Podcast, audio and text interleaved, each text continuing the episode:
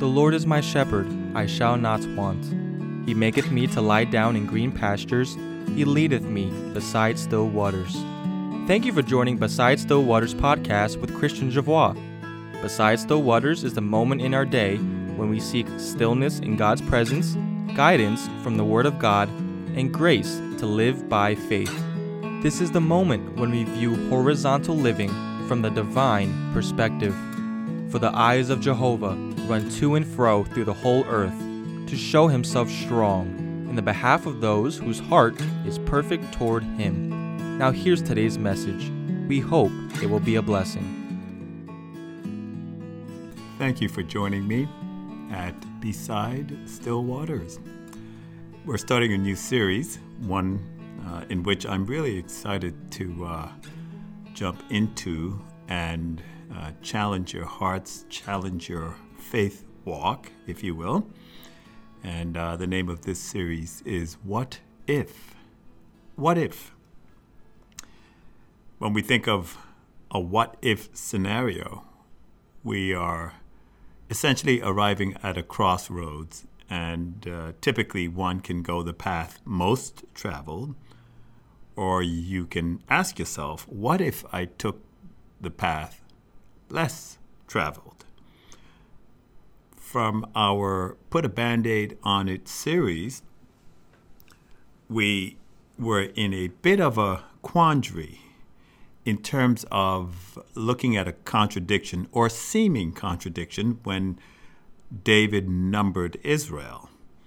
And on one hand, in 2 Samuel 24, the first verse, we learned that Jehovah moved David to number the people. But when we go to 1 Chronicles chapter 21, the first two verses, we learned that Satan stood up against Israel. And so this seems like a contradiction of terms. Nonetheless, as we did a, a bit of a, a deep dive uh, into the scriptures, we found that the kings, uh, as we are told in Deuteronomy chapter 17, the kings had a personal responsibility to write a copy of the law for themselves. And in doing so, uh, they would get a better sense of what was expected of them. The conclusion that we can draw is from God's standpoint, ignorance is not an excuse. And unfortunately, because of David's ignorance of what the law demanded or expected, or what Jehovah expected, as is outlined in the law, uh, innocent people were impacted. So that scenario brings us to this new series What If? What If? And we will look at uh, two or three different scenarios uh, in which uh, that question presents itself. The first one uh, is Moses when he in leading the nation of Israel, came to the Red Sea, and at that point they saw the Egyptians coming after them. And we'll take a closer look, uh, but essentially, essentially, just to set the stage for what we are going to be sharing together and where I want to challenge you in your walk with God and uh, challenge you to take the road less traveled.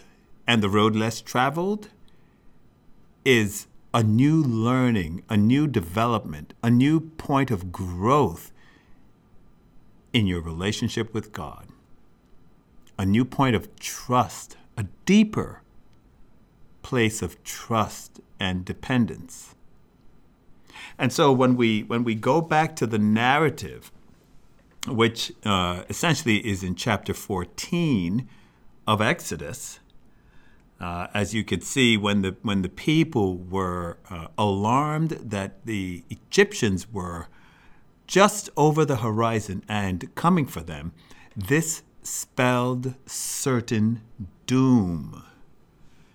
And uh, at that point, uh, Moses encourages the people by simply saying a, a well known verse Fear not, stand still, and see the salvation of Jehovah, which he will work for you today. And then he gave them the assurance that the Egyptians, which they see today, they shall see them again no more forever. And at that point, he said this in verse 14 that Jehovah will fight for you and you shall hold your peace. You will be still, you'll be quiet.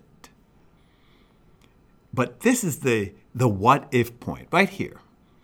In the next verse, Jehovah said to Moses, Why do you cry unto me?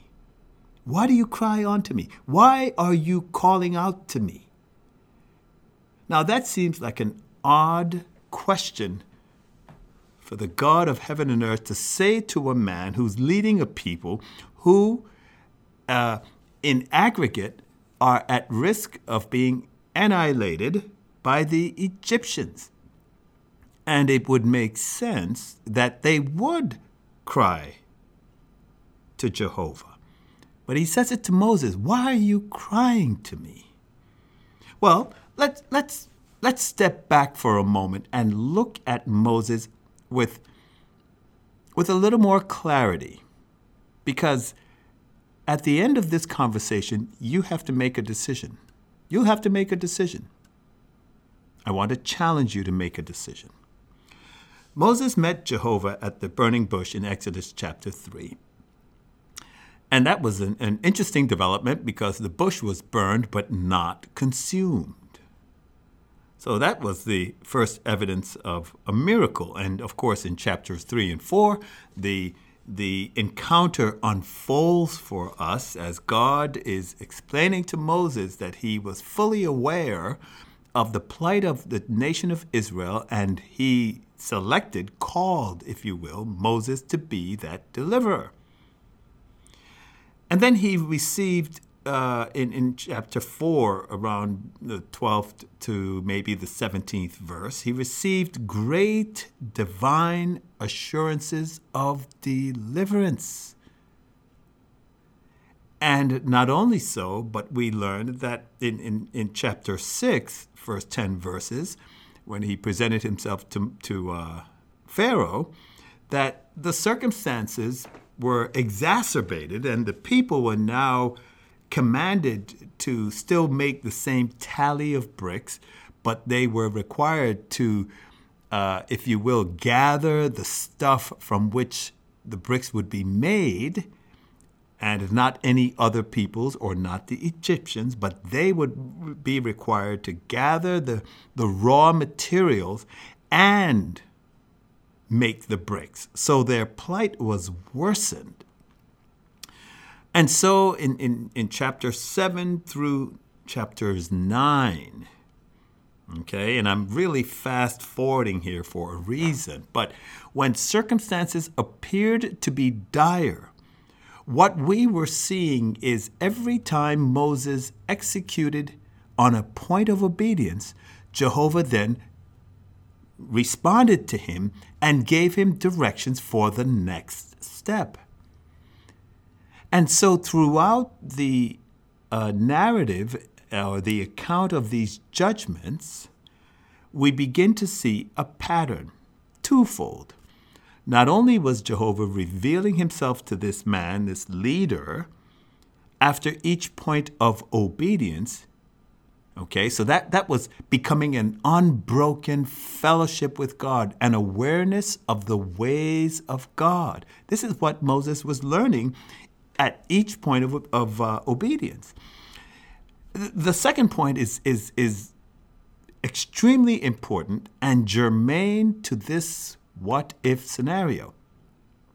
And that is, Jehovah promised to reveal himself to the Egyptians as a people. And we find that in chapter 7. In chapter 8, he promised to reveal his uniqueness to Pharaoh. Pharaoh was a polytheist, but their gods were gods of wood and stone and, and whatever precious metals, but they were just lifeless caricatures. whereas Jehovah promised to reveal the fact that he, that is Jehovah, is a living God. And then in chapter 8, he promised to reveal himself to both nations, both Israel and excuse me, and Egypt. And then in chapter 9, he promised to reveal himself, if you will, to the whole earth. So this is an unfolding revelation as to the nature and workings and ways and person of Jehovah. So we can conclude that there was a dual purpose. There were promises made to the forefathers Abraham, Isaac, and Jacob, promises to a people connected to a land, promises of a God who would be a personal God to a nation and peoples and person. It became personal now. But God also wanted to reveal himself to people in aggregate.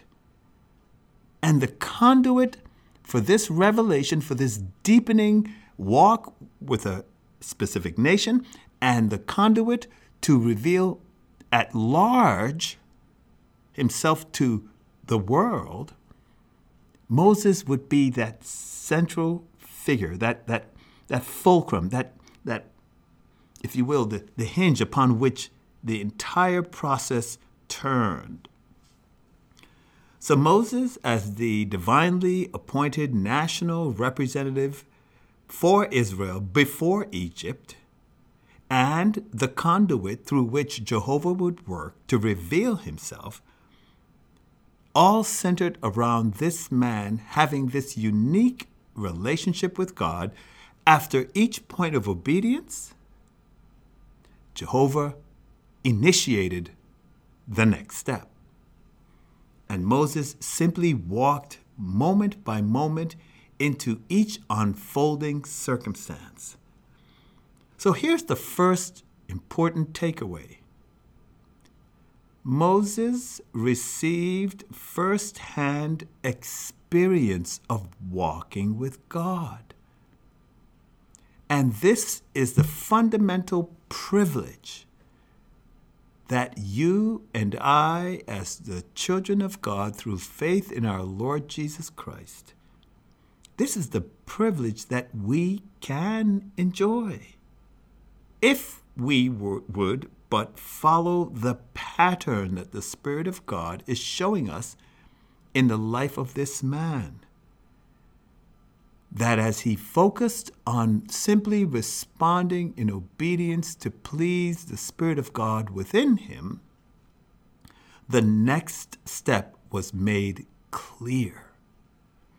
Moses received firsthand experience of walking with God.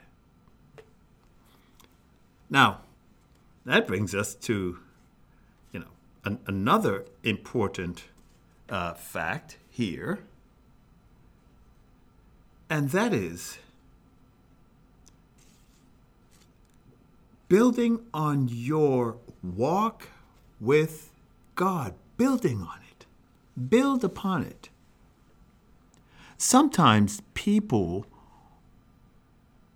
Christians, want to have uh, a more intimate walk with God. They, they want that.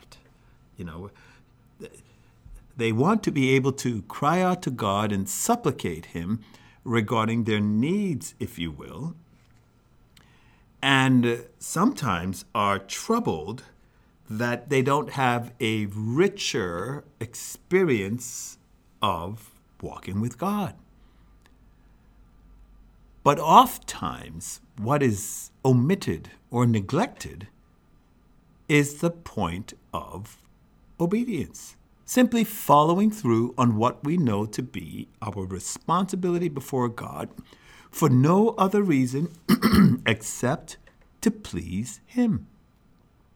We learn, for example, in Ephesians chapter 5, verse 1, that our Lord Jesus Christ, we, uh, Paul exhorted Christians uh, to walk in love, even, even as Christ loved us and gave himself for us, an offering and a sacrifice to God for a sweet aroma.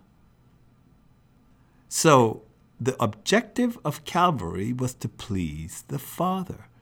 The beneficiaries of the cross work, the Calvary, the sacrifice, was you and me. We were the beneficiaries of his love to God. And now we see in the life of Moses that the people became, that is, Israelites, became the beneficiaries of his willing and humble response to Jehovah in obedience to what was asked of him, and then the next step would be made clear. Jehovah allowed Moses to receive next step directions, whether it be for judgment, meaning the plagues that were executed upon the land, upon their captors, or just in the uh, expansion of the promises of God and the, the uh, uh, growing awareness that Jehovah was mindful of the suffering of his people. So there's an intimate fellowship here. And I, I don't always like to use terms that are uh, unique to uh, the, the basic Christian understanding, but there was an unfolding, intimate relating between a man and God. Jehovah kept speaking as long as Moses kept responding. And all through this dynamic of responding in obedience and receiving direction by the Spirit of God, by Jehovah Himself, we find that at no point was Moses actually pausing to do what we all do, which is pray. And it tells you something about the nature of intimacy with God. Prayer is that conduit, that, um, that means to an end. But just as conversation between two people becomes a means to an end, and you ask yourself, well, what is the what is the purpose of a conversation between two people who are, uh, you know, who may share a, a certain affinity for each other? The objective is to grow in their understanding and intimacy of a friendship. But the conversing, the give and take back and forth of ideas and commonalities and a sharing of what is mutually enjoyed builds something that wasn't there heretofore, and that is intimacy. And so, what is happening is that Moses is growing in an intimate walk with God at such a rapid pace that as he obeys and as his heart and mind and spirit is open to Jehovah, Jehovah can just simply speak to him and tell him the next step. And so we're beginning to see the pattern unfold. So it brings us now to a what if circumstance. And that is what we find in Exodus 14. In Exodus 14, the Israelites now see the Egyptians coming. And we're told that as, as Pharaoh approached and the children of Israel lifted up their eyes and saw the Egyptians, that the children of Israel were, they, they were afraid. and then they, of course, chided Moses because they said, Well, weren't there graves in Egypt? that you took us away to die in the wilderness. So, rightfully so, the, the nation is afraid. And then they went on to say, This is what we told you when we were in Egypt to leave us alone. We'll serve the Egyptians. But what happens to many of us in the moment of crisis is we forget how bad the, the previous crisis was, which compelled us to cry to God to deliver us from that crisis. And now that God is at work to deliver us, we find that mm, maybe circumstances are getting a little worse than we even anticipated. So I can't blame the people. But Moses was the one who sat in the very presence of God and was told to remove his sandals because the place whereon he stood was holy. So he had something that the people did not, and that is an intimate uh, a relationship, a connection, a dynamic uh, interaction with the living God Himself. And now, having been in God's presence, having received the promises, having been told to go back to, to uh, Egypt, having stood in Pharaoh's presence, and having been the conduit through which great and unseen, unimagined judgments fell upon a nation through one man and a shepherd's staff with his uh, brother to be his spokesperson, he saw this unfolding. Uh, I, I, the words escapes me, but if you will, a surreal experience that he himself alone is the person, the means through which God is at work to release and have released a nation, as was promised to the forefathers. Now, at that point, Moses, rightfully so, begins to respond to the what if circumstance. Because at this point, all we were told previously is that uh, Jehovah told him that he will get glory from Pharaoh. But he never told Moses how he would do it. And Moses, rightfully so, taking that initial step of faith, gives the people a promise which many throughout the uh, centuries have, I'm sure, have held on to, to not be fearful, but to see Jehovah's deliverance, see how he is going to deliver. And he gives the outcome before he knew the outcome that you will never see the Egyptians again. This is going to be the final encounter. But at that point, between the 13th and the 14th verse, he obviously cried to Jehovah, where he was lovingly checked, lovingly rebuked. Why are you crying to me? Now, what happens next is uh, extraordinary because Jehovah tells him to tell the children of Israel, go forward. Now, what's in front of them? The Red Sea. The barrier, the natural barrier is there. Yet Jehovah says, tell them to go forward. And then he gives him instructions to lift up your staff over the sea and divide it. And the children of Israel will go on dry ground. So, this cry, this is the second most important point. This cry is a momentary contradiction of the pattern that God had been teaching him about, which is the step of obedience and then the insertion of Jehovah into the entire interaction to give him the next step. And then when he obeyed the next step, Jehovah inserted himself yet again and gave him the next step, and so forth and so on. But for a moment, Moses cried, and Jehovah, if you will, stops him right there. Why do you cry to me? Why are you crying to me? Tell them, go forward. And he gives him this instruction before he knew what the quote unquote go forward was going to look like. And then he was told, divide the sea by stretching your staff over it. The what if to Moses was simply this Given what your walk with me has been, you don't have to necessarily pause to pray because I am with you.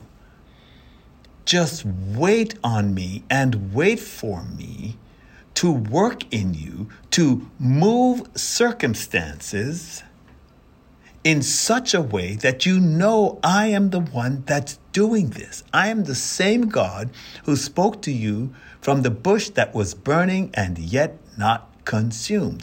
Now, this is getting into deep waters because I'm urging the seasoned devotee to take a good look at your walk with God. Look at it. What have what has the Lord been teaching you? Depending on how long you may have been along this path, what have you been learning about His ways? As you sought Him in prayer, have you seen answers to prayer? Have, have you seen patterns? That tells you, that indicates to you that God is leading you to learn something new about his ways and his person. We can ask ourselves some questions. Should Moses have seen the pattern? Should he had been should he be aware? Should he have been aware, I should say, that all he needed to do was obey the next step and God will make the succeeding step clear. Could he have trusted and waited for Jehovah without having to turn and cry out to God? Because throughout all that was happening in Egypt, he didn't have to cry out to God. Jehovah was making himself quite evident in his life. And so the question becomes based on everything that Moses had been learning, would Jehovah make himself self evident? Would it be clear? Would one be able to see the fingerprint of God? Would Moses himself, if you will, be able to see the fingerprint of God on his life, to see the pattern, and therefore, in instead of responding in the traditional, oh, I'm afraid, I'm crying out for your help, that he would have seen that all I need to do was respond in obedience, and the next step would be clear by virtue of the circumstances of God stepping in and giving me direction. Now that this brings us to you and me. This is where it, it becomes personal now. Okay? It becomes personal. I'll tell you a story, and I'll try to be brief, but I, I, I work in the uh, project management arena professionally, and I worked as a contractor. And, and I remember working for a company where they brought me on for six months with the potential to extend the contract for a year. And at each point, uh, after the six month period, period was coming to an end, I would set aside time alone with God to ask Him to extend the contract. And, and the Lord had been faithful each time. Uh, it was extended to a year, and then you know I sought Him as it was coming to an end of the year, and it was extended to uh, you know another six months to um, eighteen months.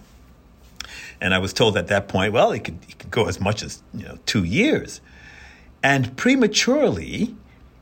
Uh, just about when we were, give or take, three, two or three weeks outside of the 18 months coming to an end, the contract was abruptly ended. And we were told it would not be renewed. And of course, all contractors would scamper to try to find the next project, or you were essentially unemployed. Well, I decided that I would wait on God. And I set aside time of prayer and fasting. And approximately, if you will, three days before I would be rolled off from this company and essentially unemployed, I was meditating on this very uh, chapter that uh, we were looking at. And it occurred to me that sometimes the Lord, as a pattern in my life, will always allow me to come to a deadline, like a, a cliffhanger, where there was no other option but either to fall over, go over the cliff uh, to my own hurt, or he would step in and deliver. And when I look back at, at, at you know, at over three and a half decades of walking with God, I found that he would always allow me to come to the very cliffhanger's end. And then he would step in. And this time, as I meditated on this and I looked at the life of Moses, I realized that my what if was before me. And I remember that day so clearly. I wrote in my journal, I will not pray about this anymore.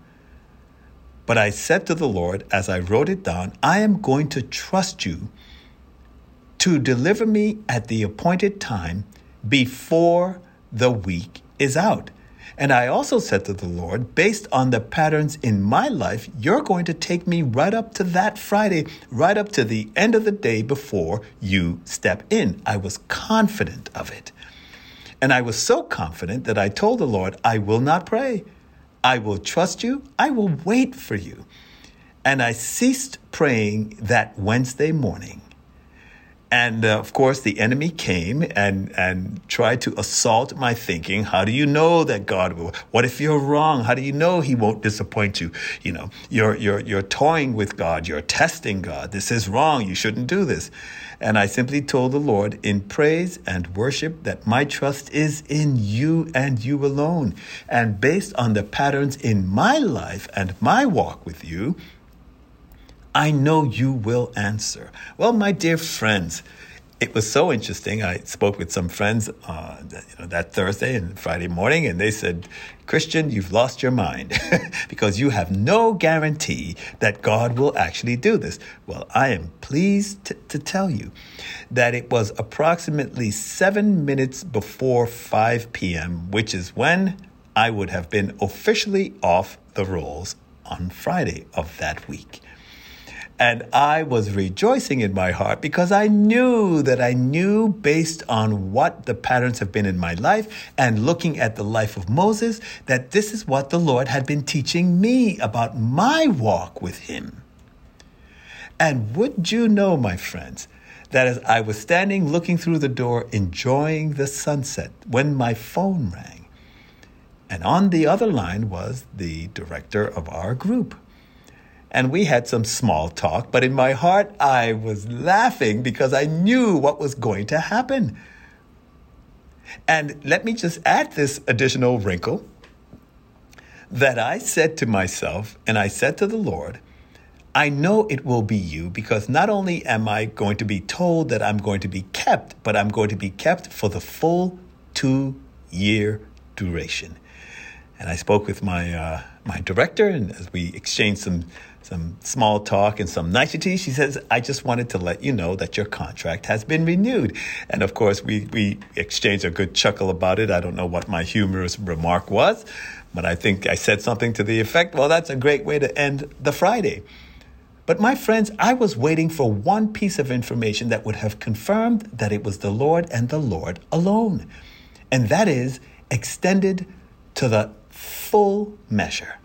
And just about when she said, Well, listen, you do have a good weekend, I was still waiting. And she says, Oh, I almost forgot. And I thought, Here it comes. She says, Your contract has been extended to the full measure of October of that year.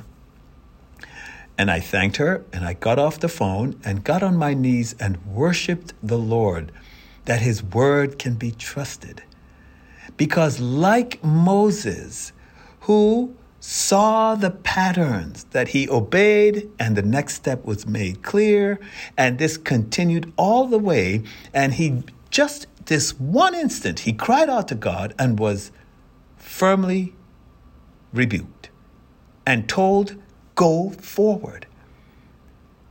And in my circumstance, I also dared to address the what if. That is, what if I went based on the pattern that the Lord had been dealing with me in my life and trusted Him to do what He was doing, and it did not necessitate prayer, but I had been in a place where I was already trusting Him. And I could expect that He will simply step in and change my circumstances. And I could, instead of crying out for, you know, supplicating the Lord to intervene, I could spend that time praising and worshiping Him for what He has revealed about Himself. And I say that to say this to you, my friend. If you draw near to God beside still waters, and you are consistent in meeting with God, you will begin to see a pattern of His working with you, and you will have the pleasure and privilege of being able to trust and praise and worship the living God. At times, without having to cry out for His intervention, because He began to show you how He will work in your life he proves by his word that he is an ever present help in time of trouble. And that before, as he has promised, before you ask, he will answer. And you can live in the expectant presence of God that he is indeed with you. You know, it's like going to your mom and crying because you think she'll never feed you, when in fact her pattern has been a faithful uh, preparation of meals day after day, week after week, month after month, year after year. And you can relate to that caregiver, your mother or whomever it might be, that they will continue to be consistent. How much more God, the God of heaven and earth, who gave his only well beloved Son for you as your sin offering before you ever knew that you needed a deliverer, a Savior. And if he freely gave you his Son, Oh, my dear friends, how much, what, what, will, what will He withhold from us? What good of wisdom and understanding and the awareness and experience of His presence throughout the vicissitudes of life, what will He withhold? And so I urge you, I encourage you, as you meet with God beside still waters, that you will ask Him for the privilege of learning to trust Him, to see the patterns of His working in your life and to know that there are times in your life you don't even have to cry out. You can turn to Him in worship and praise and let Him know, I'm trusting you. I'm trusting you alone. Oh, may God help us to see to see the what if moment. And rather than turning in fear and crying out, perhaps with a measure of unbelief, to dare to believe that God, who met us beside still waters, will be the God that goes before us, making clear the path we need to walk. Thank you for joining Beside Still Waters podcast with Christian Javois. Beside Still Waters is the quiet moment in the stillness of God's presence to receive guidance, light, and grace to live by faith. I hope you've been helped and encouraged to press on living for the glory of God. It has been a pleasure and a privilege to connect with you on this podcast. To stay connected, please follow Christian Javois on Facebook, Twitter, and Instagram. Thanks for tuning in, and we will see you on the next podcast of Beside Still Waters.